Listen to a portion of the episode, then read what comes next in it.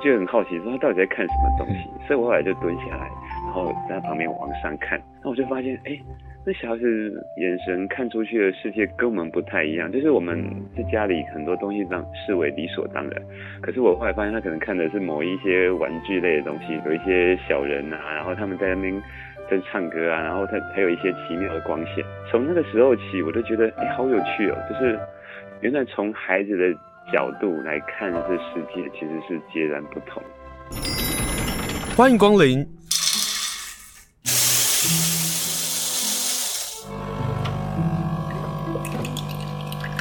今天的盛情款待，请享用。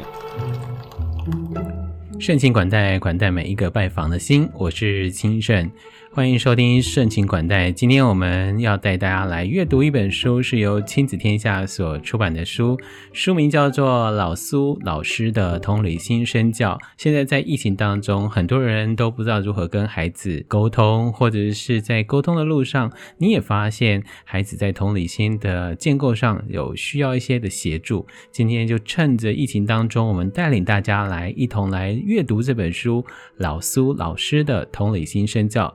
访问我们的苏明静老师，老师好，主持人好，各位听众大家好。因为我们看到教育界在这几年都在讨论就是同理心，而你的书呢，它其实有分三个 part，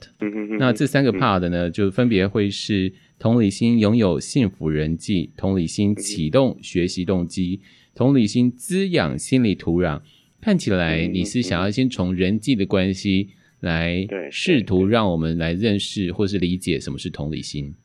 对，那因为其实我教书大概也二十五年了，哦、那其实说从以前开始带学生到现在，会觉得现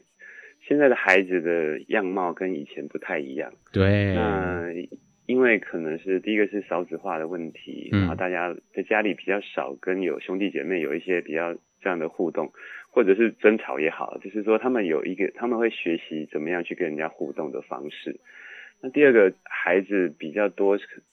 可能他们都是在网络世界比较多，他们很少在真实世界跟他做一些互动，所以这样的孩子啊，来到学校其实会发生很多的争执。就是他们会比较从我的角度来看事情，嗯，而不是从其他人的角度来看事情，所以因此在班上会有很多的状况。那像我会跟家长分享我看到在学校看到的孩子的样貌，然后他们都很惊讶，说：“哎，怎么跟家里的不太一样？”对，对，所以说，嗯，后来发现其实会从同理心来切入，就是让他们去感受到别人的。不管像别人思考或者别人的情绪，然后再回来处理这些问题，就会发现其实很多的状况都可以很很轻松的可以解决。对，所以这是这几年我比较在班上在做的部分，就是从同理心去切入。呃，我就想到里头有一个故事，是全身充满异味的这个男孩，然后在整堂的课程，老师做如何做引导，让孩子去发现。他们过去的这个对待的方式，到后来的后悔，可不可以先请老师用这个案子做一个举例，让大家能够理解我们在课堂当中，您是怎么跟孩子们谈同理心的？嗯哼，这个孩子其实是还蛮特别，就是我教书二十多年还没有遇过这样的孩子，嗯、然后他是一个，嗯，所以他比较不幸的孩子了，那就是他的家里跟他的爸爸妈妈对他他的方式就是。嗯，会比较行为上管教非常的严厉，这样，嗯所以他的他的状况会有一些安置啊，他就很多的状况这样，嗯，但是他的孩子来到学校，就是他有点智能不足，哦、所以说他他在班级里头跟其他人相处是有点困难，嗯哼，那其他孩子他看不到这些东西，他看不到他背后很辛苦的状况，他只有感受到这个孩子，嗯，跟他们格格不入，对，然后而且甚至是。在相处上常常会有一些摩擦啦，因为他们不太了解他。对。然后也是，而且重点是这个孩子到最后，因为他在家里出现很大问题，他只能有最后只能退缩成用比较生理的方式来反抗。嗯。所以他每天常常就身上会有一些大便、小便，那他用这种方式来最基本的方式来做一些对立，这样子。这个对立是不是也是代表他希望被注意到？对，或者是他可能是在情绪的发泄，啊、是就是他没有办法对这世界产生很多的反抗或反击，所以只能用这种方式。即使他知道他接下来会被修理的更惨，嗯，但是他还是硬要做这件事情。但是在班上里头，其实孩子们很难去接受这样的方的的人，对对，就是因为他光只是他身上就很多异味，还有他包括那些。呃，他们觉得那些行为或眼神，他们都觉得很奇怪。嗯，所以其实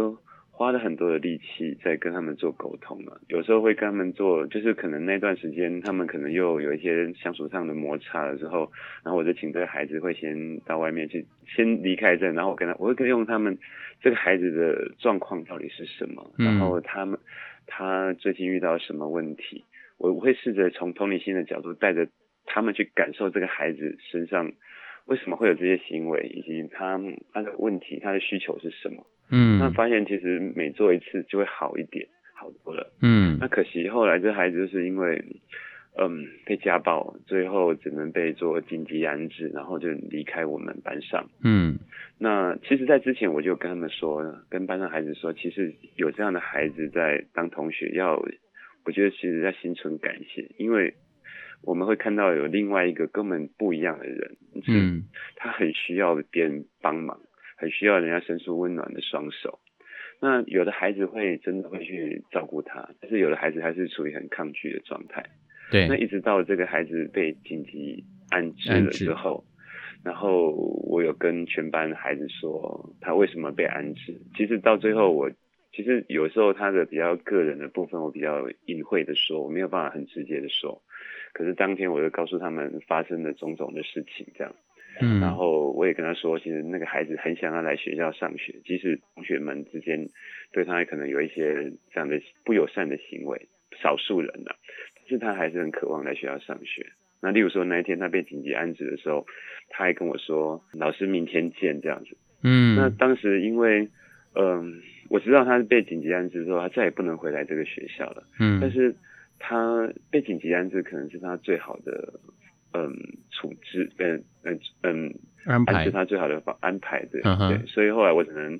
我只能也只能装作若无其事跟他说，哎，明天见。其实我知道再也看不到他，嗯，所以我后来就从学校就沿路一直哭回家，因为我觉得其实对这样孩子真的能给予或帮助的真是太少。嗯，那不过后来我当我把这些事情告诉孩班上孩子之后，其实很多孩子都非常震惊，而且他都哭了。有一些孩子其实真的是抱歉，或者是一种遗憾，他真的没有办法在那个当下感受到对孩子的状况。所以后来我们有整理这些情绪，然后我们有写下一些东西，然后送给这个孩子。所以这些东西都对于这个班上的。这些所有学生来讲都是非常重要的一课，嗯，让他知道其实有一些人真的是需要我们去好好的，嗯，关心他，或者是适当的伸出一些援援手，嗯。所以杜明进老师就写了这一篇叫做《伸出温暖的手，选择做一个善良的人》。那我就看到孩子们写说：“谢谢你出现在我的人生，教导我应该要怎样去善待别人。这一多年来，我对你做了很多不好的事，对此我深感抱歉。真希望可以跟你完成这段未完成的友情。爱你哦，要好好认识这世界上的每一位好人。”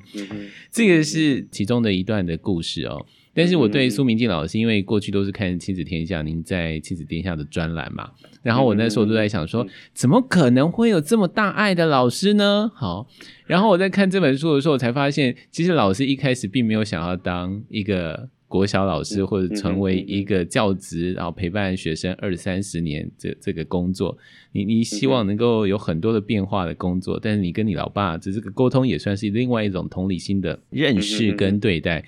但我今天想要比较转到把老师的工作跟这个身份卸下来，我们从一个家长的身份来看苏明静老师，我反而觉得你你跟你的小女儿的关系真的非常非常可爱。呃，有一篇你谈到的就是你试着用他的角度去看他的世界。嗯、呃，中间还有一些教导的过程，我们就先从这个事情来谈起，好不好？因为我觉得做爸爸妈妈的或者做大人的我们，我们都得要去用他的角度，用他的高度去看他的世界，这应该也就是另外一种同理心。对对对，就是这个事情，就是收录在书里的一篇文章，其实是。同一个高度。我的女儿在可能在嗯两个月的时候，她可能那时候刚好就是我刚好在照顾她嘛，然后她刚好就躺在沙发上。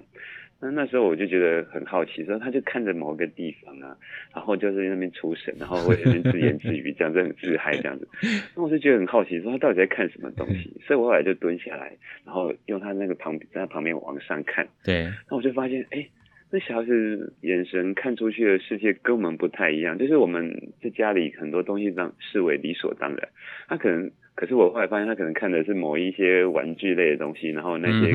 有一些小人啊，然后他们在那边在唱歌啊，然后他还有一些奇妙的光线。嗯，那从那个时候起，我都觉得哎，好有趣哦！就是原来从孩子的角度来看这世界，其实是截然不同的。对，所以后来我就写了一篇小小的文章，然后在最后我就告诉我自己说，其实我应该要试着。不管几岁的时候，我都应该用同一个角度来、嗯、来看待，嗯、呃，你所身处的这个环境。所以后来啊，我真的，我觉得我自己有点蛮疯狂，就是，例如说，他可能在一岁的时候，他可能地上面乱爬，对，然 后我就后来就，你就跟着他乱爬吗？对对对对，我就蹲下来，然后再用那个二十公分的高度，其实有点困难，然后就跟他的屁股后面的跟着这样爬，嗯，那我就发现，哎、欸，真的不一样，哎，就是。可能我们家的三角钢琴突然就变成一个很巨大的怪兽这样子，哦、然后沙发还有各式各样，其实都还蛮危险的。嗯，所以我后来就发现，其实真的是很有趣。所以后来我常常做这件事情，例如说，嗯，他可能三岁的时候，可能在电梯里，我突然就蹲下来，然后看着那个高度，那真的不一样。就是我会看到，例如说，哎，那个按键真的好高，然后这个这个光只是电梯里面的样子，就完全就是不一样。哎，对哈，我们想说搭电梯的时候，我们没想过这个事，哎。我们只有觉得小朋友很可爱，然后进到电梯当中。对对对，然后例如说我我我就模拟他的高度跟我的高度，我在看他的，例如在电梯的时候，那个高度是完全的不一样。如果他必须要很仰着头，然后才有办法看着我。对，所以这些事情就。一直反复的提醒我，而且现在脸书很有趣嘛，就是几 年一阵子他就会回顾这样子。对对对，我就只要被一回顾之后，我就会一直思考这个问题。嗯，所以后来其实我慢慢就是养成一个习惯，就是说我会试着从他现在好，例如说我的女儿现在也五年级，而且她长得蛮高的，已经到快要一百六十公分。哇，很高。对对，所以我在想，但是。他，例如说，他现在在五年级，他遇到的交友的状况，他遇到的老师，或者遇到他的学习状况，其实都是属于他五年级的心智年龄或者他的眼眼界。那我应该要这个时候是在站在什么样的角度，或者是他在想什么？我会试着去思考这个部分，嗯，然后再去针对他的需求去提供他一些协助，或者是一些同理。那我觉得刚好这也很适合诠释同理心这本书，对，就是从别人的孩，从自己孩子的角度来看这世界，或者是说我们有时候其实有时候过于急促，或者是在生活上有很多的状况，嗯，但是我有时候会想，那如果是他在想这件事情的时候，那该是什么呢？那我觉得这样的再回回到我自己身上的时候，其实又是不一样的选择，我有很多的选择可以做这些事情，嗯。所以我就看到苏明静老师说，我是当了很多年的老师之后，才成为一位爸爸。那爸爸的经验也是他另外一个学习。老师，我想要聊一个话题哦，这话题在我提供的提纲当中没有提到的，是我突然想要谈的是，你跟你女儿在谈生命教育的这个事情，因为呃，花莲面对了之前面对了一个大事情嘛，然后我我一直觉得我们其实。在那个事件发生之后，都不愿意去面对，或者是不敢去面对，或者是对生命教育这个事情，我觉得好重要。然后刚好看到老师在写这篇，可不可以跟大家说一说，你跟小叔，你的女儿谈生命教育这个事情，用什么样的角度，然后怎么跟孩子在谈？因为孩子有一天他突然长大了，也许您刚刚讲的一百六十公分高，他开始理解了。那个生死离别好像是会存在的，那你怎么跟孩子沟通这个事？对，其实抱歉，不会。其实，嗯，孩子，我们有时候真的会忘记，就是说，其实我他可能很小的时候不是很懂，所以我们也没有办法直接跟他解释这些事情。嗯。但是有一天，他突然会对这个事情感到好奇，甚至是害怕。那像我的女儿，就是有一天，她就是读一本书。他突然对于生命这事情，他感到恐惧。例如，他读了一本叫做陈树菊阿妈的故事哦，然后陈树菊阿妈她就是小时候遇到家人的离去啊，嗯，那刚开始的时候我还蛮开心，说，哎，他他很喜欢一本书，他认真在读。可是后来他那那那一阵子就一直在问说，人死掉的时候该怎么办？然后我我其实很纳，当时很纳闷说，哎，你怎么会有这些想法？那假设我死掉了，或者是妈妈死掉会怎么办？对。然后那时候他边想，然后就边哭。哦。然后才发现，哦，原来他对这个议题，嗯，其实他就是害怕，对，害怕他喜欢的人因此而离开了他的身边。对。所以当时也花很多的力气来跟他谈这些东西，也不是那么容易可以解开。嗯，那后来就是我们读了一些书，那甚至就是我有人找了卡通那个可可夜总会。哦，对，谈的可能它是一个非常在谈死亡的一个动画，对对对，对，就是人到死亡的世界去这样。对对。那最后，呃，我们的结论其实是，其实。死后的世界我们并不是那么的清楚，对。那到我们最重要其实是活着的当下，我们应该跟这个我们身边的人好好的相处，然后去创造更多的回忆。然后其实书中有一个，呃，那个电影里面有一个情节，就是他们。他们会用那个花瓣作为一个祝福，嗯，所以后来我们就我们去练习用那个花瓣，然后送给对方，那个花瓣可以存存在对方的心里头，嗯，然后变成是他守护的一力量，嗯。那我觉得在那段时间过后之后，我觉得他对于死亡这个事情倒是没有那么再感到那么的害怕，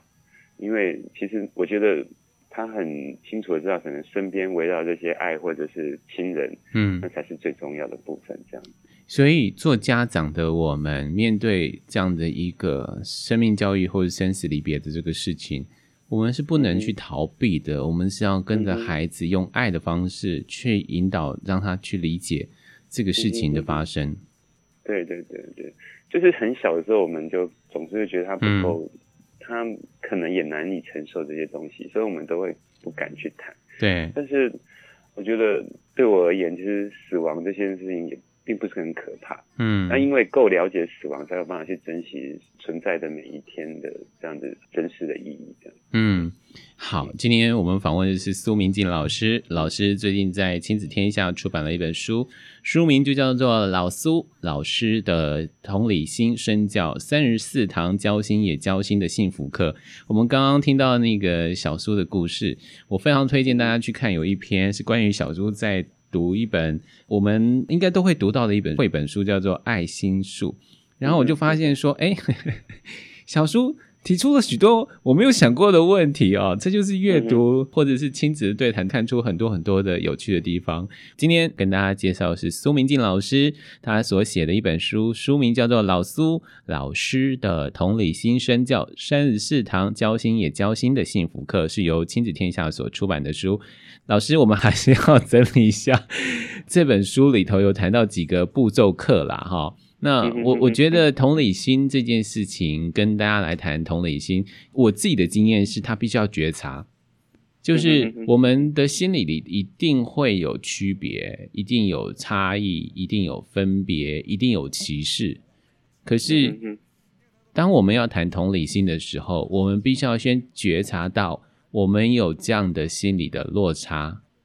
那老师在这个课堂当中有告诉我们说，这个觉察有五个步骤课。我我觉得这五个步骤课还蛮受用的，可不可以请老师来跟我们来谈一谈，好不好？嗯，这些步骤其实就是这些年在班上，然后带着孩子们去，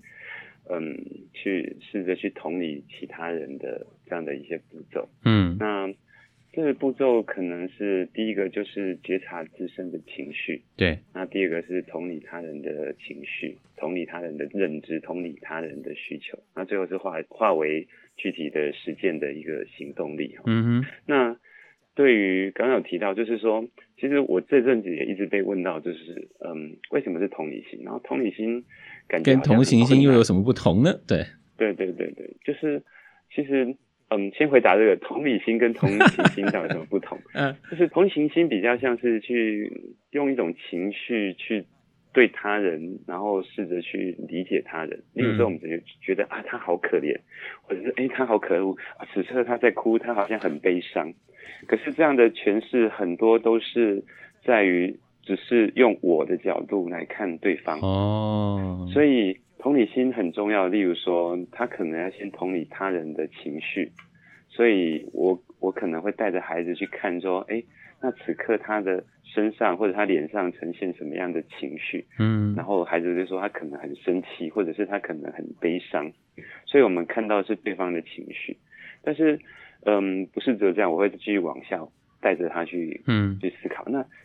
那他现在很悲伤，那他在想什么？所以他就同理他人的认知。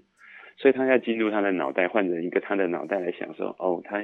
嗯，因为他刚刚被人家说了一些不好听的话，所以他此刻他感到很难过，他觉得很，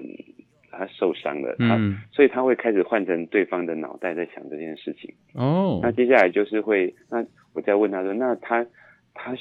因为他看到他的状况，他为什么会有这个情绪，然后他的思维，然后接下来我就问他说，那他的。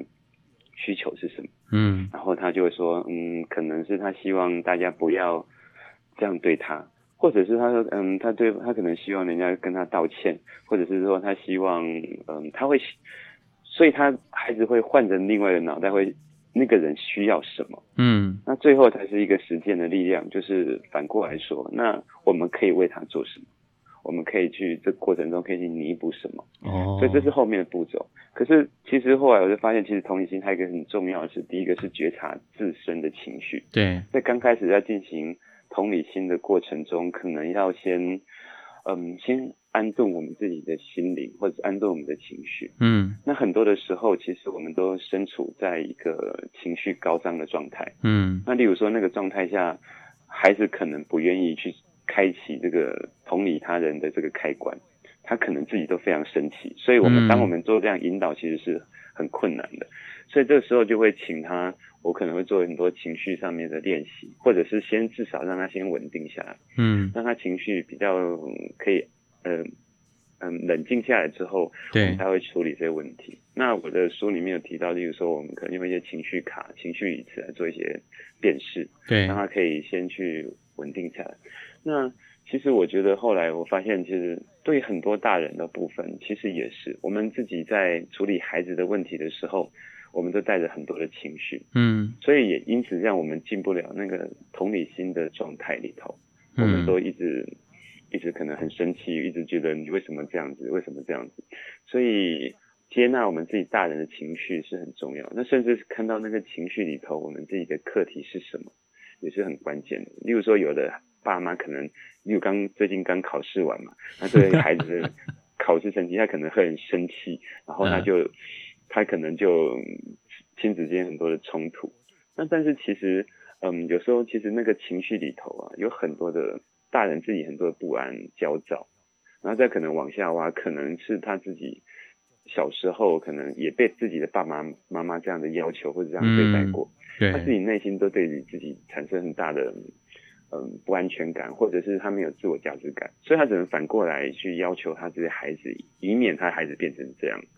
但是如果我们可以去理清这里面种种的这些东西之后，我们就可以真的可以打开那个同理心的开关，去同理我们的孩子的情绪啊、认知啊、需求，嗯，然后提供我们可以对他的一些协助。嗯，这也是我为什么很喜欢这本书，想要跟听众推荐的原因哦。老苏老师的同理心身教。因为老师呢，就告诉大家说，第一个，我们必须要先来觉察我们自己的情绪。当我们在看每一个新闻或是每一个事件的时候，我们必须要先觉察出我们自己的心情，到底我们的情绪到底是什么样的一个情绪，然后再慢慢慢，我觉得最后一个部分也是非常棒的一件事情，就是进行具体的弥补的行动。我们透过这件事情，我们可以做什么样的事情？即使只是一张小小的卡片。啊，或者是写给对方，或者写给自己。我我觉得从这本书当中，我其实收获非常多哦。那老师刚刚提到了父母，其实父母也是在所有的教养当中是第一个，也就是家庭教养是在孩子的成长当中是其实占的最大的一个部分，并不是老师。但有很多的家长都会把这个问题丢给老师。但是我希望大家家长们可以看这本书，因为这里有一部分就是老师刚刚讲到的一部分。从一个妥善处理冲突，找出教养问题背后这个脉络。也就是当我们要跟孩子谈这件事情的时候，有很多部分是老孩子是不会主动跟你说的。那怎么去带？怎么去说？第一个事情。嗯、呃，我我觉得，呃，老师先点出了一个重点，就是还原事件发生之前的这个情况，就是在每一个冲突或是每一个问题点当中，爸爸妈妈的那个成见必须要放下来，我们先听孩子来谈还原那个事件，是这样吗？嗯哼嗯嗯嗯，对，就是，嗯，其实我也去一些学校担任亲子讲座。那就会收到很多的家长的问题，教养的问题，然后就哇塞，那个就是 也很难一时之间回答这些问题。对啊，但是我后来就发现，其实那很多都是，嗯，很多的话其实就是缺乏一些对话了，嗯，对，缺乏了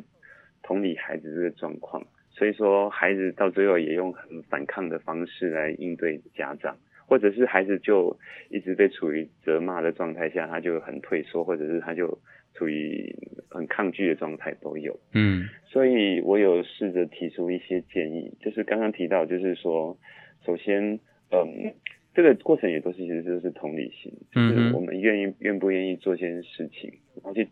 首先就是先去还原事件发生的当下，就是不要急着生气，很多时候。其实我们看到的只有一个结果，对，或者是我们很，所以我们就情绪就上来。你为什么要做这件事情？但是其实，在那个之前，孩子有可能有他的原因。那、嗯、包括我，例如说，我最近，嗯，例如说最近班上，我让我去打扫去看，然后有的孩子就是他也没有认真在那边打扫，他其实提醒很多次之后，就会觉得有点情绪上来。但是其实我后来我的孩子跟我说，其实他那个当下他们不是真的只是那个，他们只是可能在讨论，哎，这堆树叶到底要怎么扫，或者是他们要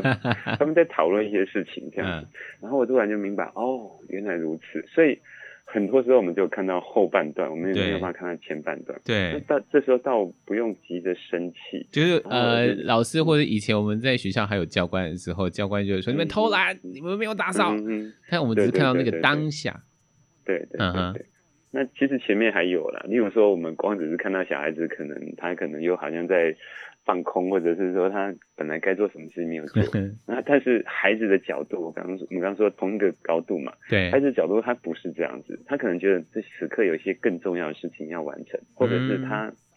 他有他的理由，我觉得倒不妨可以听看看。嗯，而且而且其实那个那个当下孩子其实。或者是说亲子之间发生一些冲突，孩子是当下是有情绪的，所以其实我们可能要去同理孩子的情绪。那同时我，我我们刚刚说了，其实大人当下其实有情绪，所以我们要先觉察自己那些情绪是是什么，以及他最后的情绪背后的那些课题会是什么。嗯，那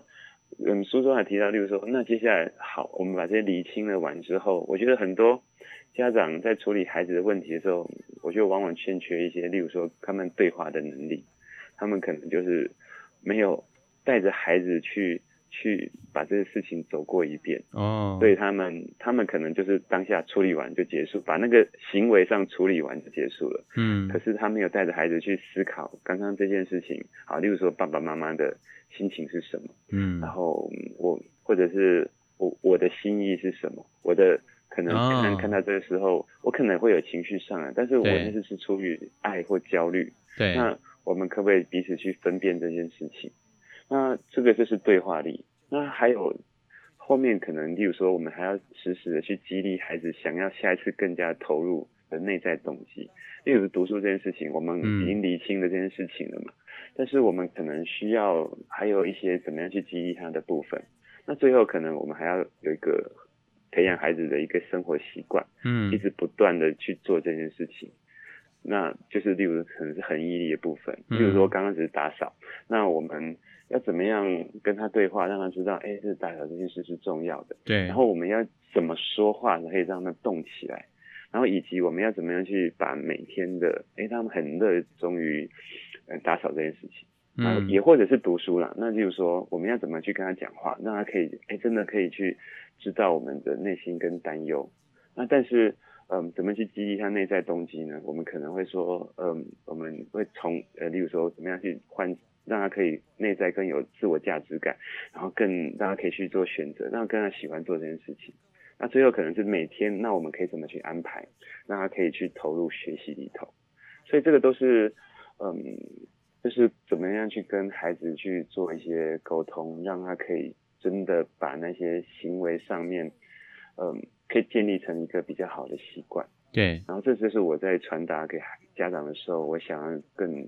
多阐述的部分。嗯，好，这里头就有七个步骤哦，欢迎大家能够看一看。我觉得最后也很好玩哦，他就说，请切记用谢谢你的用心来取代你好棒，用自我的效能来取代讨好他人这个心情。啊、哦，我每次在看教养书的时候，都觉得各位爸爸妈妈们辛苦了，但也就是因为这个辛苦的路上，我们得要呃好好来推荐一本好书。但老师，你刚刚说。用一种阅读，或者用如何调理，或者是看待自己的情绪。这本书很有意思，是你很多的部分在谈写作，就是你希望老师或者是家长带着孩子写作，去觉察、去看见他自己的问题，而从中可以同理心的产生。可是有一个问题来了，就是，并不是每一个孩子他都能够写东西的啊，能够用文字来表达他想要说的话。可是我却看到小叔的故事，嗯、你的宝贝女儿，你用一种方法来带，太有意思了。我真觉得老师，你到底怎么生出百宝箱里头的这么多的方法啊？你可不可以跟大家来分享一下，你跟小女儿小叔的这个互动过程，如何引导她写作，好不好？其实写作文这件事情啊，就是在很多的家庭里头都是一个 冲突点吧。那不过，因为每一个老师引导的方式不太一样了，就是有的老师会在学校就是完全完成，那有老师会花很多心思在引导，在学校里面写一部分。那有的老师他他会引导，但是他可能变成是回家每天可能写一段一段这样子，不太一样。那对我的孩子而言，就是他回到家里，其实我我才深刻的感受到，哦，原来把作文发回来 家里写是这样的状况，这样子。嗯。那他会，他他会不知道怎么去切入，然后即使老师在学校引导的非常多，但他写出来的东西只有很少。那所以刚开始我都会去引导他，那例如说，哎，你们也画了心智图啊，那这边是什么意思？你写的这是什么意思？然后我会一句一句去问下来。那问下来之后，好，那我们开始写。他就说，他就会说啊，我刚刚讲的都忘记了，他不知道怎么去写这样。所以后来我就觉得，哎，那我们是不是用录音的方式好了？嗯，把我们刚刚的那些对话都录下来。那我就会问他问题，就是我会带着他，例如说我看他的心智图，然后我问他这是这是什么意思，然后他就会把这些内容稍微的说明，然后接下来我还会继续追问，因为他们那时候可能是三年级，他回答都是很表面的东西。所以我就会继续往下挖。那为什么你要写这句话？这句话代表是什么意思？就会一句一句比较深入。那等到这些对话完成之后，就是我会请他边听着录音档，边把刚刚的比较精彩的内容把它写下来。那其实说真的，如果让他自己写，可能几行可能就写完了。可是这录音档一听下来，哇，他那个字数就是爆表，就 写到可能第二张稿纸还写不完。对。那其实我个人在班上，我推了很多的写作，包括我自己可能，呃，我每天都会请学生写一篇小短文。那两年的累积下来之后，就他们的写作跟语文能力就会提升的非常多，所以他们在写作文或者是在写比较长篇的话，他们就会比较比较轻松，而且比较。真的脑袋在想什么时候，他可能笔就可以快速的写下来。嗯，那但是这个可能需要老师单方面的，嗯，做这件事情，因为，嗯，对于一个老师来讲，这是蛮大的负担，就是每天我要改批改这些东西，对，其实是有点辛苦。所以有的老师可能不会做这件事情。嗯，那，嗯，也有家长问我说，那，嗯，如果孩子他没有办法，那该怎么办呢？就是老师没有做这件事情，然后他也不知道该如何去切入。其实我会跟嗯我的家长说，就是例如说我跟他说，其实我在孩子的身上，我有看到他有写作的潜力，也或者是我跟他说，其实孩子在写作的时候，我看到他很深入思考的那一面，嗯，因为他有时候行为上都是很表面的，他很直觉性的，可是真的让他去写的时候，他可以安静的写下来。所以我会跟他说，可以的话，还是让他每天写写小日记，每天这样写，会对他是有帮助的。嗯，那那家长就会告诉我说，那可是叫他写，他都不愿意写这样子。那嗯，我有几个经验呢，就是包括我自己的小孩，或者是嗯亲戚的孩子，我会跟他可能是。在某一些重要的时刻，那可能是他，他可能嗯需要什么时候，或者是说他可能某一些状况比较不稳定、比较不好的时候，那我会跟他说好，那我们现在写，那个爸爸希望你，我们来用嗯写作的方式来引导你去做思考，就是在一些比较关键的时刻点，我们可以提出这样这样这样的要求，嗯，那小孩子就会跟着做。但是那段时间，我觉得就是爸爸妈妈就带着他每天写一点写一点，然后针对他写的内容，我觉得要给他一些正面的回馈，就是让他让他觉得他写的东西是很有意义的、很有价值的，然后不要太多负面的评价，哦，然后让他可以慢慢养成这样写作的习惯。那等他上手的时候，喜欢写作的时候，他的他的思路开始清楚了之后，我觉得他会开始喜欢写作这件事情。那我在班上也看到很多孩子因为写作而改变了他，我觉得对于他人生有不一样的看法，甚至是让他可能在一些困难的状态下的时候很重要支撑的力量。嗯，而这个支撑力量，呃，这个过程就是让他也可以觉察他自己的问题，然后也可以呃理解对方的问题，而从中然后产生另一个我们今天所谈的一个重点，就是同理心。老师在书当中其实也提到了，就是。我们写作文哈，其实也是一种说服的一种过程。我我觉得这个能力非常非常的重要，因为也许等到进到社会，你如何去说服别人，